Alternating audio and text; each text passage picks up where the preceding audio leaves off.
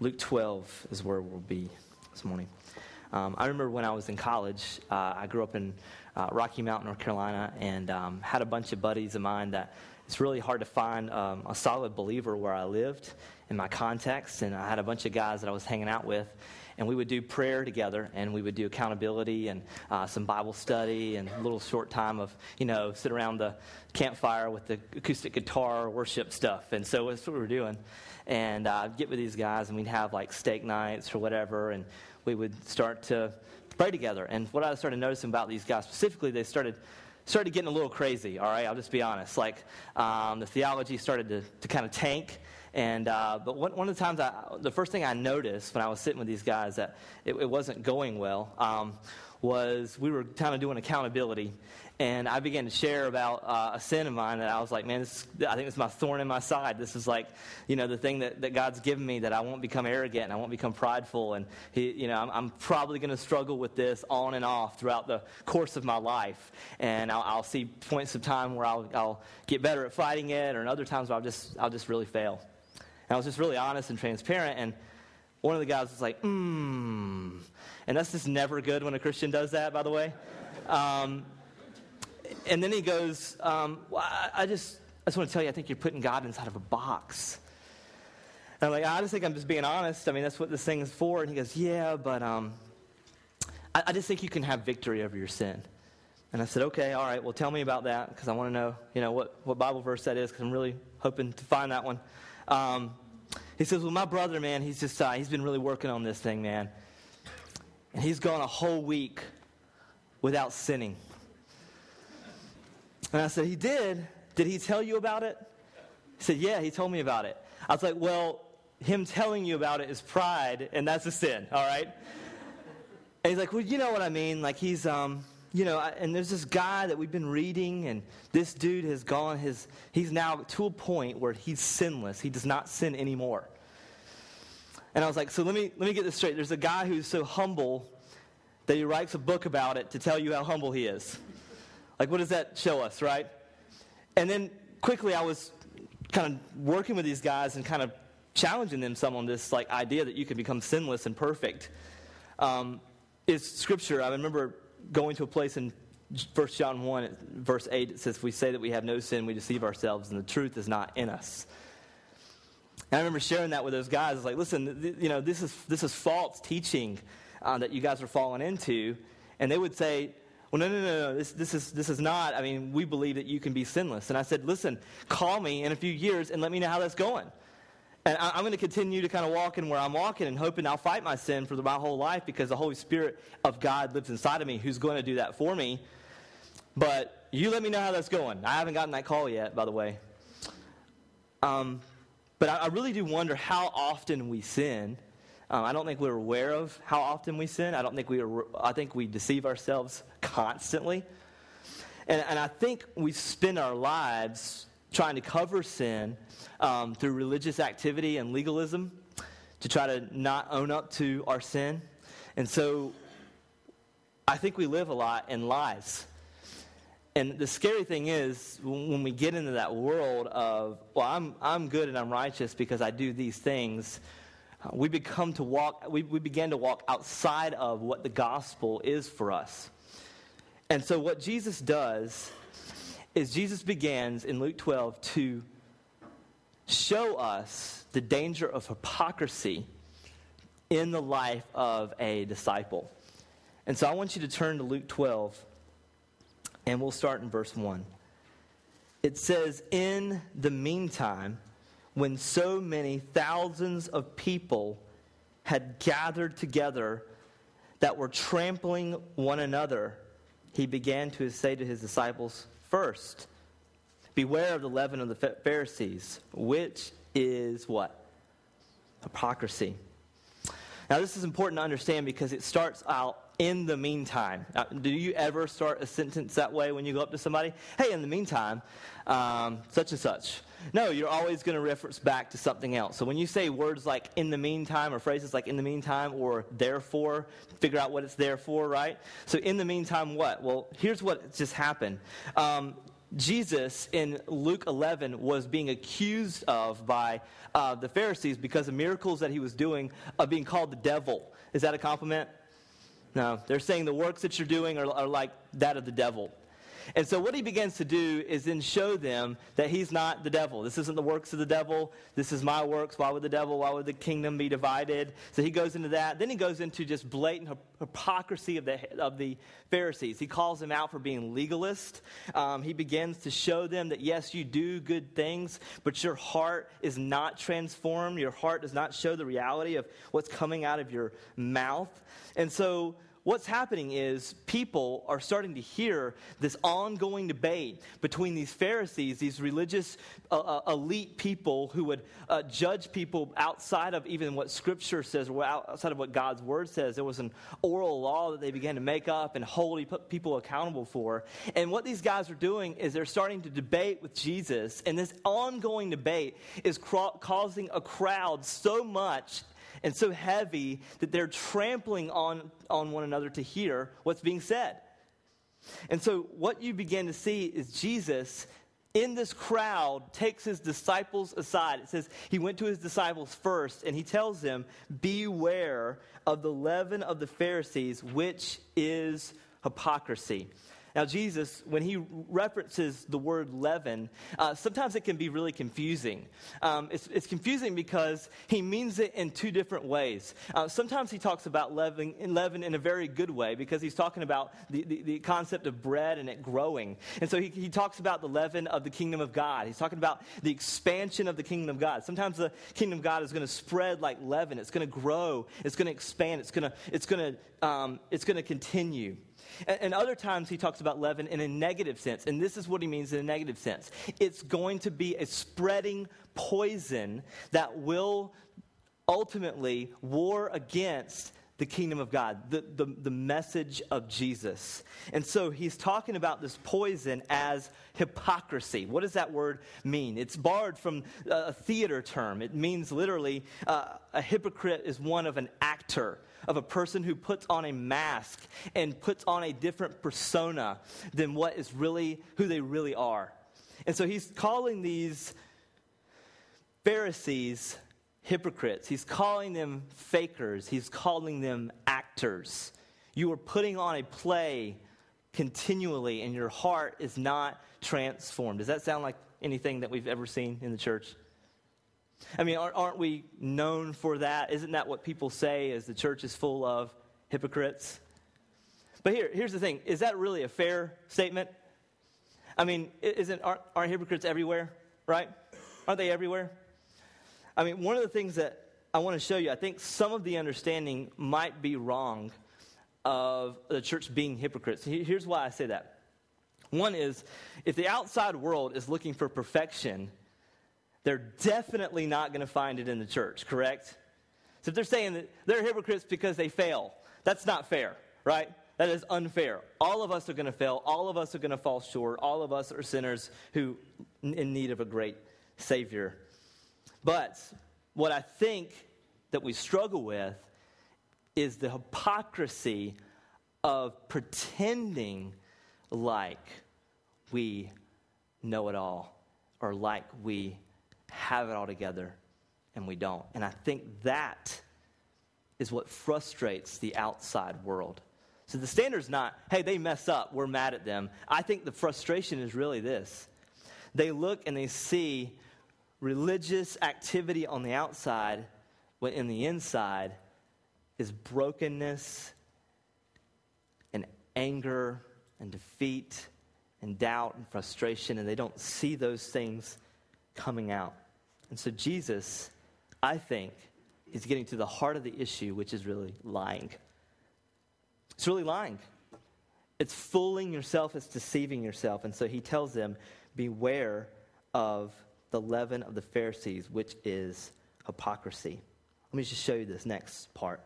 Nothing is covered up that will not be revealed, or hidden that will not be known. Therefore, whatever you said in the dark shall be heard in the light, And whatever you have whispered in private rooms, listen to this, shall be proclaimed on the housetops. Good, that's good. Let's just move on. Right? That's a scary verse. Is that not a scary verse?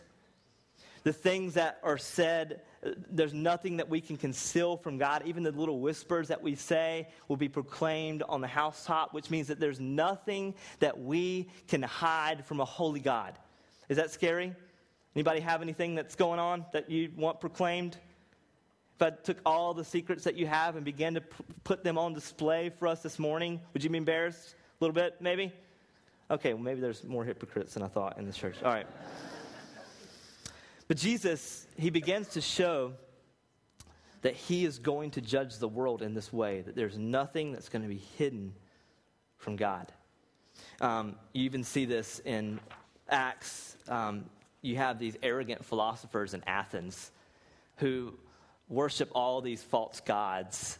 And Jesus tells them in Acts, or, or Paul says in Acts 17, verse 30, the times of ignorance God overlooked, but now he commands all people everywhere to repent because he's fixed, he has fixed a day on which he will judge the world in righteousness by a man whom he has appointed. And he has given assurance to all by raising him from the dead. Uh, Matthew 12 36 says Jesus will give account for every careless word. Every single movie line that we quote, every single song that we sing, every joke that we tell, every sarcastic remark that we make will be held accountable by God. And Acts 17 says he's fixed the day that he's going to do that. That every whisper will be proclaimed on the housetop. And I, I think this goes both ways. I think this goes both ways. I think if we are hiding something from God, He exposes it. But I even think our, our good deeds, the things that we do for His glory that are behind the scenes that we don't even get credit for here on earth, He's going to expose that too and say, you know what? Uh, this person right here made much of me in this, and this person right here confessed this sin. And look at how great my name is to that. So every single thing, God is going to expose us. God's going to expose our sin, and we don't get away with it even the behind the scenes things that we do for his glory. He'll expose and show the true colors. So, this is God's character. This is who God is. Um, God, Jesus is the same yesterday, today, as he is forever, right? This is who he is. And so, you even see like places in, in, in Joshua 7. There was a guy in Joshua 7 who tried to hide from God. And so, Joshua 7, you, you, you go to Joshua 7, and if you look, I'll just kind of tell the story, um, the Ben Tugwell version. Um, God is wanting to pay back, He's going to use the Israelites to pay back what has happened to this country named, this nation named Ai. And Ai is not a, a big nation. It wasn't even a strong nation, but they had went to the Israelites in a time of oppression and they, they just beat them down. And God's gonna get God's getting them back, and he's using Joshua as his leader, and he's telling them, hey, go and attack Ai because these guys, listen, they, they have caused this stuff on us, and we're going to get them back. We're going to clean house. And Joshua doesn't take, he takes it kind of like lightly. Yeah, I'll just take about 3,000 guys. No big deal. We should be able to swoop right in there and wipe these guys out. This is nothing. we we, could, we could easily take these guys. I mean, this, let me just give you a perspective of what this looks like. This is like a, since this March Madness, this is like a 16 seed all right?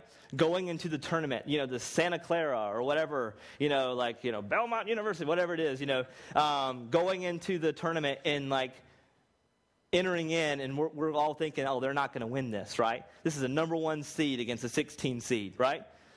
And so Joshua takes 3,000 men and he goes off into fight Ai, and what happens? Well, the guys from Ai, they, they beat like 36 of their guys down really quick, and the rest of the guys flee. They take off. They run back and they're going, What in the world just happened? This, they're at halftime. They're down by like 50.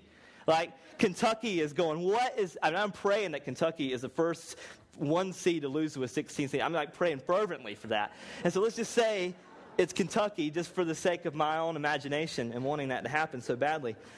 You have them at the halftime going, What's happening? We're down by 50 against this, this team that's, you know, I, I think it's even a Division two team. It might be a community college. We're losing badly. What's going on? Who, what did we eat last night? Are we all, uh, something wrong with our brains? And so what begins to happen is they cannot figure out why they're losing, they cannot figure out what just took place. And so God in Joshua 6, there's a behind the scenes story to Joshua 7. Joshua 6, God tells the Israelites no one is allowed to touch the devoted things. Don't lay your hands on this one thing. I don't even know what it is. But he says, don't touch that devoted thing. If you do, something bad's going to happen, all right? You're going to lose against a community college, right?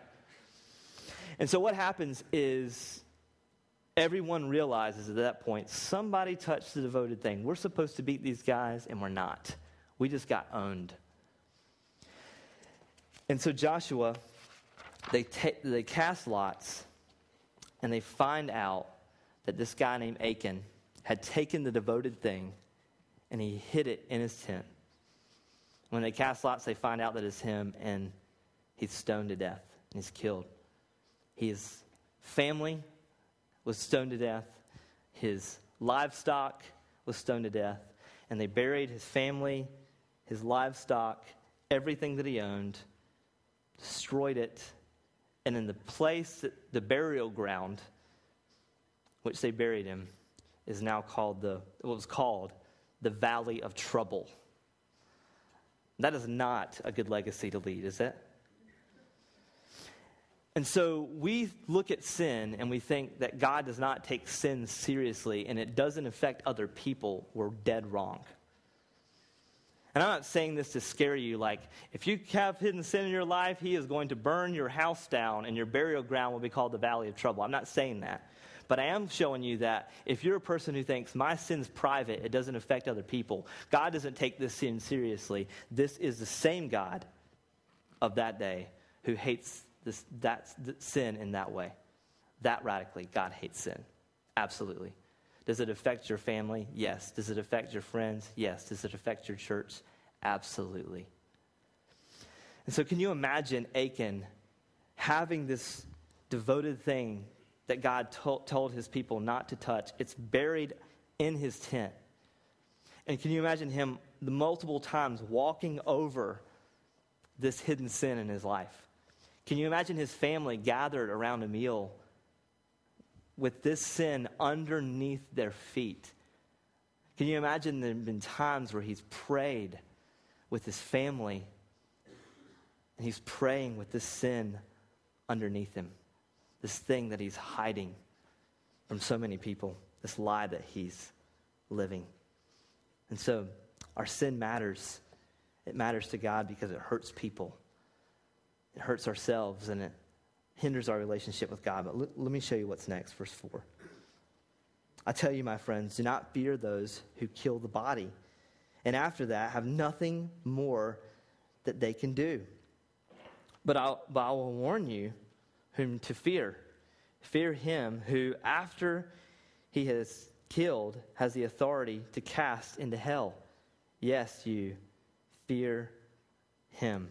Now, Jesus tells us who to fear. He's saying, don't have fear of man, but fear the one who has the authority to cast you into hell. Now, some people would say, well, that's Satan. You know, you should fear Satan. But does Satan have the authority to cast us into hell? Because if you look in, in chapter 11, who's the stronger man? Jesus is arguing in chapter 11 of Luke, he's the stronger man than Satan. He's like, Satan's the weak man, I'm the strong man. And so he can't be saying, fear Satan above all things because he would, he would want you to fear him above all things because he's the stronger man. But if you look at this, he's talking about fearing God. He wouldn't tell us to fear Satan overall. It doesn't even flow with the context of chapter 11 and 12. He's telling us to fear God and his holiness, to take his holiness seriously. And so Satan doesn't have the authority um, to kill us. Satan has never killed anybody. God has the authority to do that. Uh, Satan has never sent anyone to hell. God has, the, he is the what? He's the final judge. Is that correct? He's the final judge. So God is the final judge. So God is the one who has authority to send people to hell. And he's telling you, listen, fear God, not man. Fear God, not man. And we always talk about hell in this way like it's total separation from God. Have we heard that? Right? Hell is a place where you'll be totally separate from God. Let me show you this. This is, this is a crazy text, all right?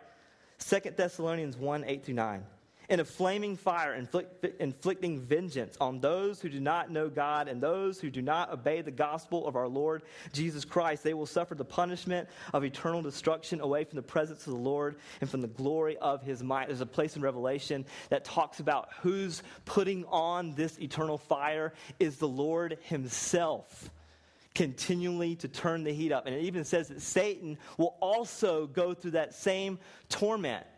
So it's God who's there putting on the heat. And it's God who's the one who's sovereign even over the destruction of those who reject the gospel. That's scary, right? He's saying, Fear that. That's who you fear. And so, God is the one who's the one that we look to. But let me, I'm going to skip down. We're going to get back to 6 and 7. But look, look in verse 8. And I tell you, everyone acknowledges me before man, the Son of Man also will acknowledge, acknowledge me before the angels of God.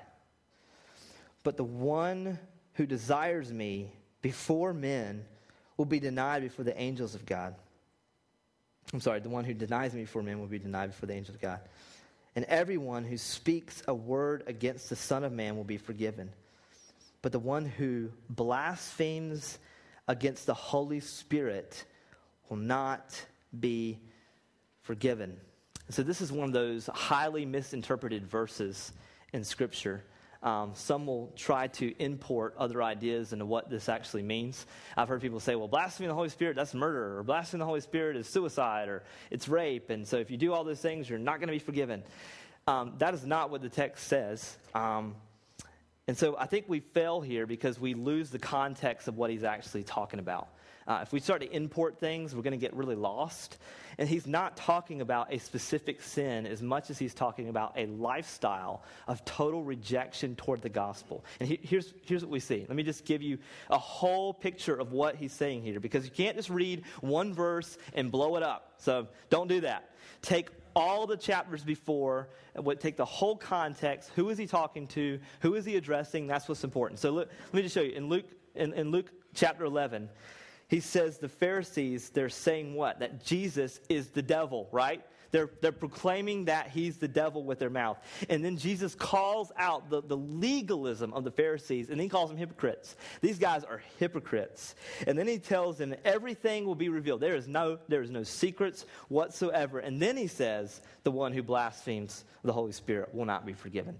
So it's a whole picture of what do you proclaim about who Jesus is. Here's people that say he's Satan. What do you say that he is? Because the one who blasphemes the Holy Spirit, those people will not be forgiven. So here's what I want to do I want you to imagine that you are at the judgment seat of Christ and that your sins are being brought to trial all of your sins are being brought up, just like he says here in, in, uh, in Luke 12. That every single thing that's whispered will be shouted uh, to the rooftops. There's no secrets that are going to be said. And all, everything is explained that you've ever done good for the glory of God, bad, sin against God.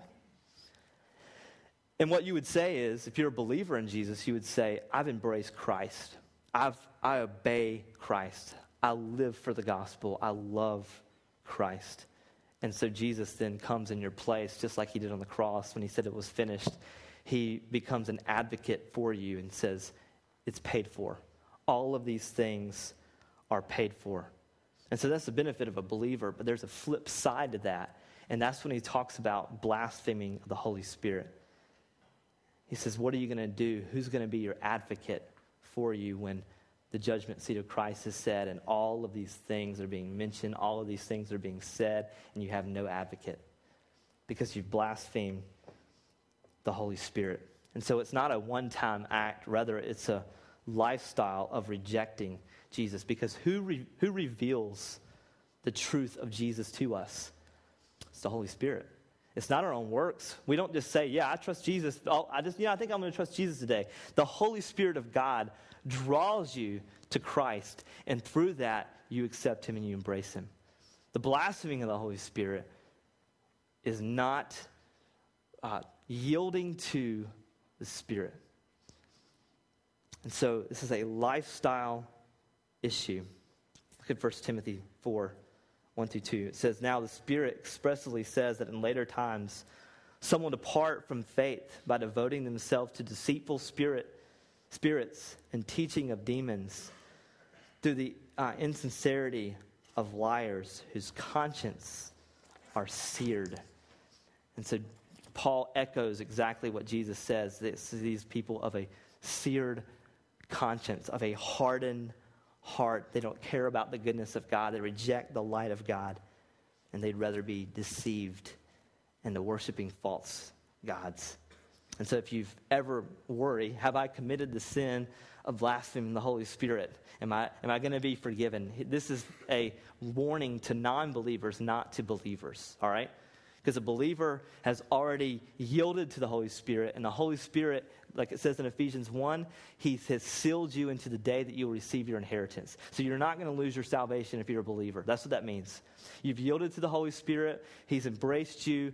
The, the, the cross has paid for your sins. And so here's the thing a person uh, who is who's blaspheming the Holy Spirit doesn't care about whether or not they blaspheme the Holy Spirit. They don't care. All right? Because their hearts are not regenerate. There's no spirit working in their lives. Uh, the second thing is um, look at what Jesus says here in the next part. Look at verse 11. And when they bring you before the synagogues and the rulers and the authorities, do not be anxious about how you should defend yourself or what you should say, for the Holy Spirit will what? teach you in that very hour what you ought to say. So the Holy Spirit will allow you to confess who Jesus is and the goodness of who he is. Now, I know a lot of people try to take this verse out and say, well, this is a private prayer language.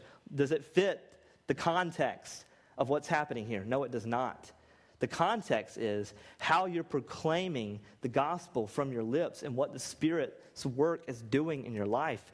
And so I think people, when they look at this, they freak out because they're like, oh, this is about blasphemy. I don't want to blaspheme. I'm going to try my whole life about not to blaspheme the Holy Spirit. But here's the thing if the Holy Spirit lives inside you, you will not blaspheme the Holy Spirit. You'll only proclaim good things because the fruit of the Spirit is love, joy, peace, patience, kindness, goodness, faithfulness, gentleness, self control. You have long suffering. It's all in there that all of these things are going to come out. They didn't even know this when Jesus was saying it because Paul didn't explain it yet.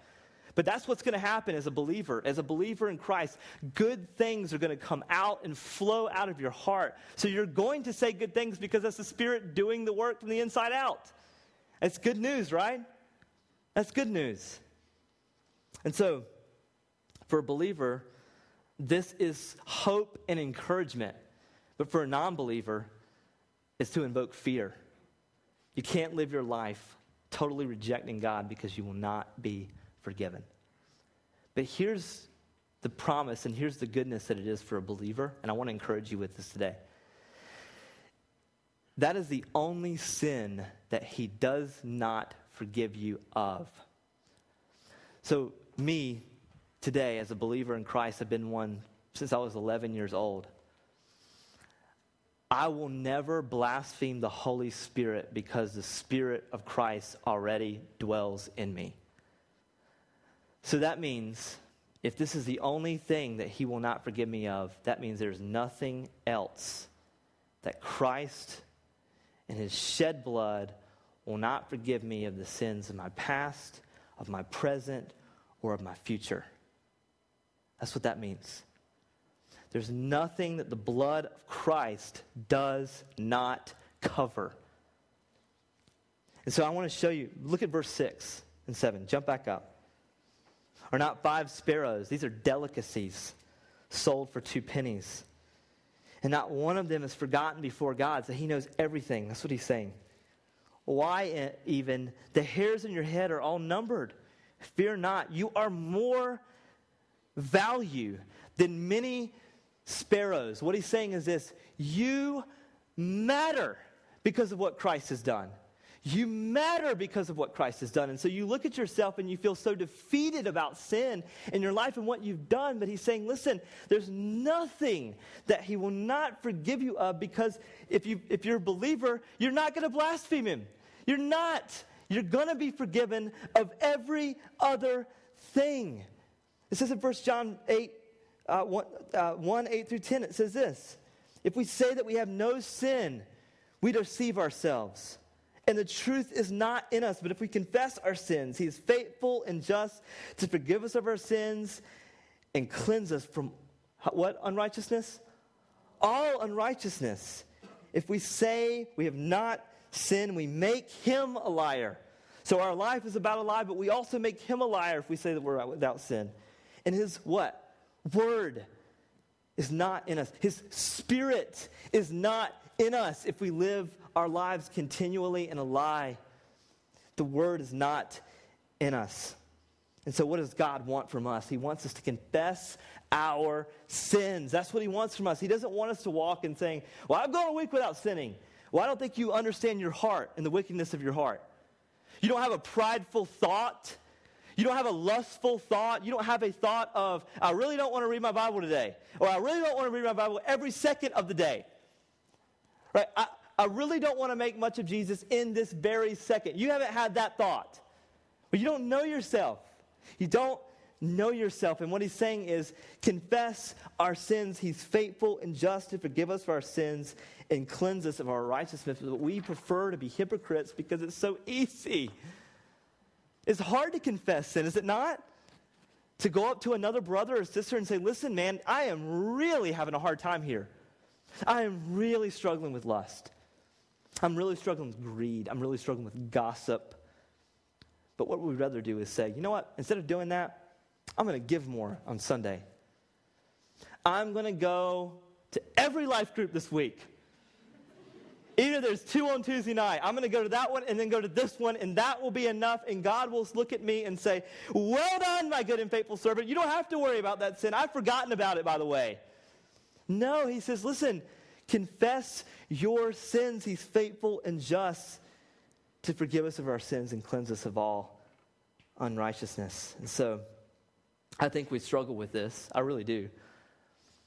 And I think the struggle that we have and believers in general have, we struggle with confessing our sins because we have probably been in places where the leaven of the Pharisees is the norm. Meaning, don't confess your sins here because you'll be judged if you do that. Don't confess yourselves here, your sins here, because we'll look down on you. We'll pray for you, but we'll talk about you later, right? We're going to make a big deal about it, and everybody's going to stare at you and do this when they see you walk in the door, right? And so, what that does is it creates an atmosphere. And, and if, if you grew up in church, I grew up in a church like that, where no one confessed sin. We always found out about it way later. Like such and such ran off with his wife. He lives in Texas now. Oh man, wish somebody would have talked about that earlier. You know, you know, oh that guy, he's on top of a building with a sniper rifle, and uh, you know it's not going well. You know, and it's always like way too late before we could even do anything about it, right? And so what that does is it creates an atmosphere of just plain liars.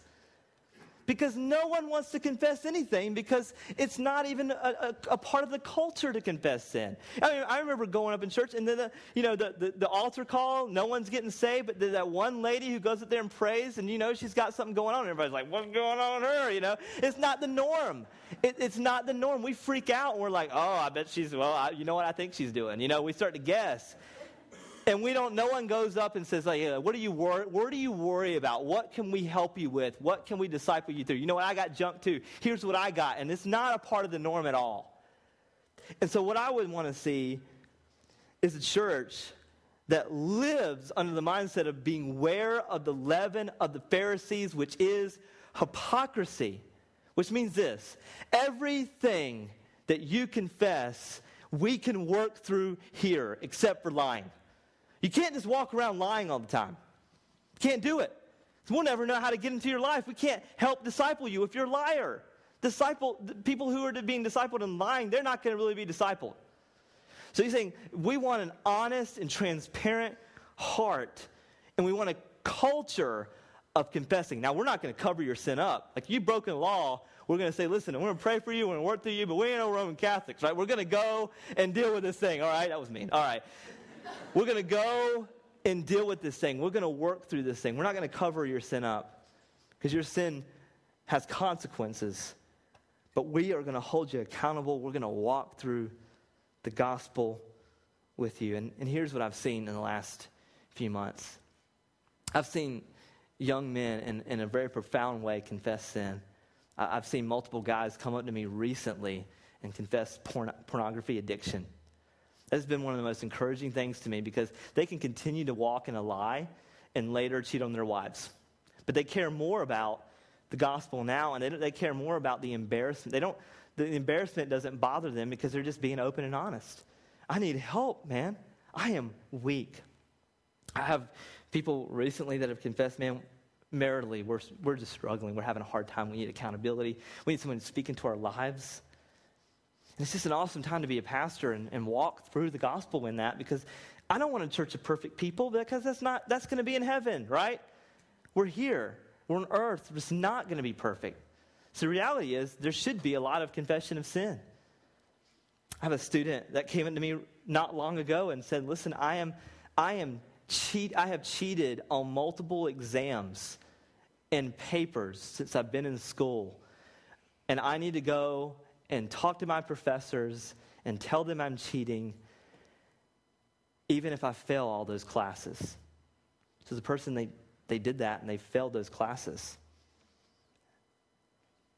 But they want to be honest and want to be open above their GPA. It matters to them.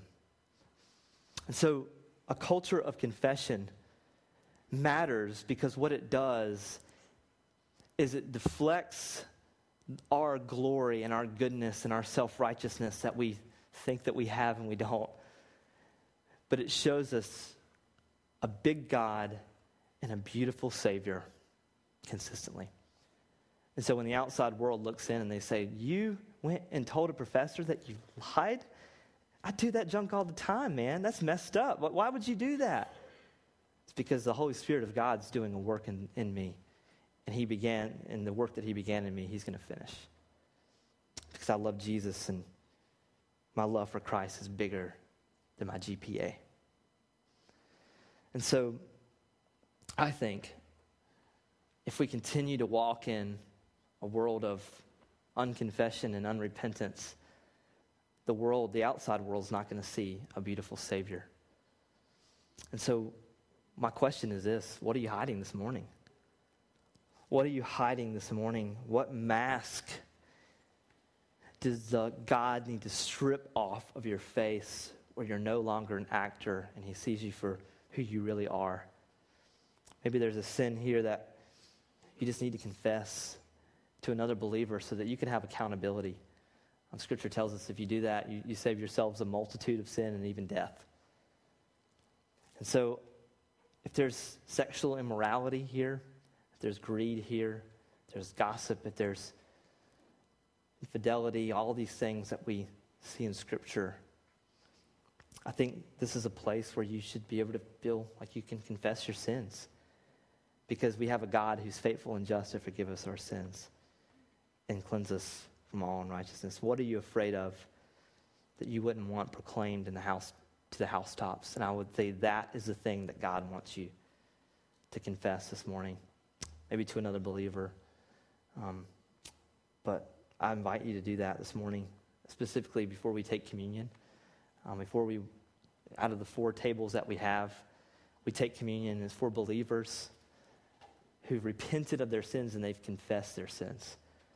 So when they take the bread that was broken, that, that, that shows the brokenness of Christ on the cross, and we dip it into the cup, it represents the blood of Christ that was shed for us. We're saying that we believe that his salvation is enough for us, that our sins are forgiven, and we've, we're saying that we've confessed our sins to this God because of what he's done on the cross. So it's for believers who've repented of their sins. Scripture tells us not to take it in an unworthy manner. And so I invite you this morning, maybe before you even take communion, that you would go to another believer and say, listen, I'm struggling in this. And before I even take communion this morning, I want to be able to lay that down. So would you do that this morning? Let's just be honest this morning. Let's, let's have a culture of honesty at integrity so that the world would see a big God and a beautiful Savior. Let's pray.